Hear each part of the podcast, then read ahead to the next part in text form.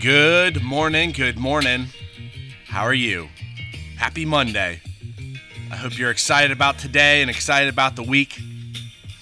If you didn't hear my teaching yesterday, you could probably start there. I just want to give you a fair warning. when I start getting on something in the Word, when it's about, when I'm trying to figure out something for my life, I'm kind of relentless towards it. And I'm going to guess the next week or so is going to be really stuck in this word desire. But I'm trying to figure out in the Word and biblically, in order to be in parallel motion with God, what it means to have desire and what you are to have desire on. Now, the word desire means to ask or, or to have a petition. And this is why I love the word so much. In the Bible, in the New Testament specifically, if you look up a word, it's specific, the tense is specific. And if you really want to understand what it means, you have to go through the specific words. And sometimes it's translated dis- differently. Some, like for instance, desire is translated to ask or have a petition. So sometimes they translated it to ask or have a petition. So I'm going to be going through that today and probably the next week because I want to make sure again that when I pray in my desires that they're right and they're the way they're supposed to be. Like for instance, I've, I read in, I was reading over the weekend, and it talked about having a desire or a petition, but you don't receive that because you want to consume it on the lusts of your flesh, which I thought was super interesting. So I'm just kind of working through that right now. But I, but as I go through it, there's things that I've read that I'm like, wow, I should probably share with you. So again, desire is to ask, and we are to ask, and we are to pray, and we are have we are to have petitions towards God. But you're also to do it in a specific way. And if you go to chapter six in Matthew, verse five, this has to do with being a hypocrite. When you do, like for instance, when you give tithes or when you pay alms, you don't do it for other people. You do it for, for God. You don't do it to be seen of men. You do it for God. It's between you and God and this is kind of hammered in this chapter. But if you go to verse uh, chapter five of verse six in Matthew, wow, I just got that confused. If you go to chapter six, verse five in Matthew, it says, "And when thou prayest, thou shalt not be as the hypocrites are." For they love to pray standing in the synagogues and in the corners of the streets, that they may be seen of. Men, verily I say unto you, they have their reward. It's not about the approval of others. It's not about seeking the approval of others. It's about being quiet and having a true relationship with God where you, you get to be honest with God and you do it in a, in a quiet place. Verse 7 But when ye pray, and these are having petitions to God, when ye pray, use not vain repetitions as the heathen do. You don't pray to God. You I mean what blows my mind is like two or three verses after this is the Lord's prayer. You know, hallowed be thy name, thy kingdom come. The one that everybody uses in vain repetition.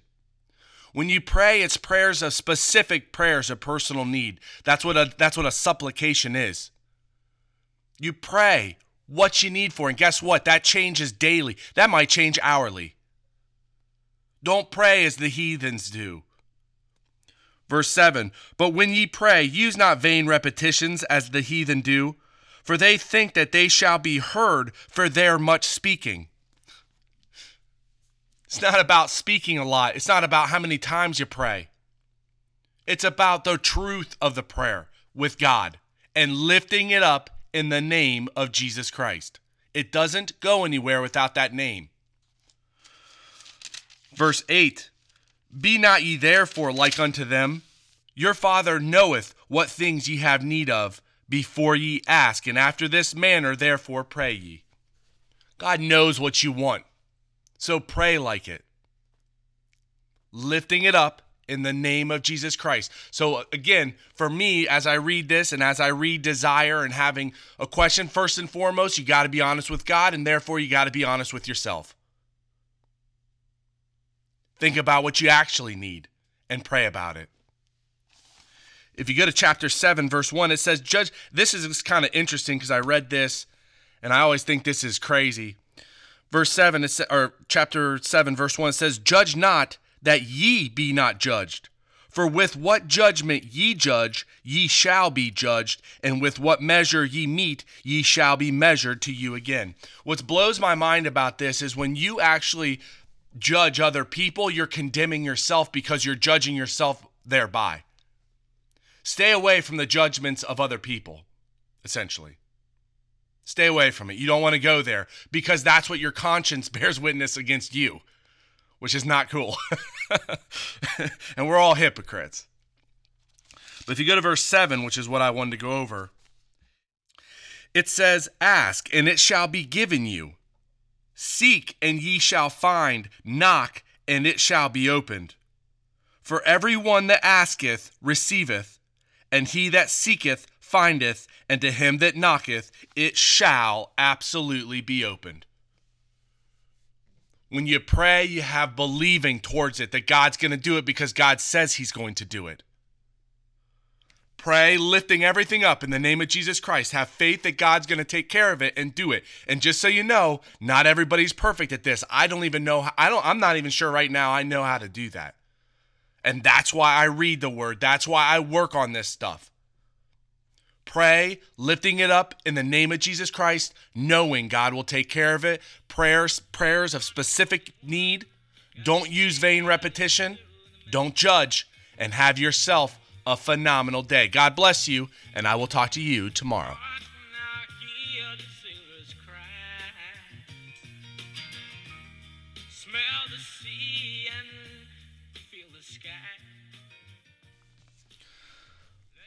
Well, Heavenly Father, I thank you so much for today and um, everything that's going on. Again, I pray for my brother and sister in law and just my sister, just to protect them, uh, to take care of my sister's arm, uh, that she, she gets better. And I just pray that you continually open up the word that I can understand exactly what it is uh, I'm working on right now. And I thank you so much for each and every one of your believers that you take care of them and um, that you just show them what they need and put that on their heart that they can pray about it.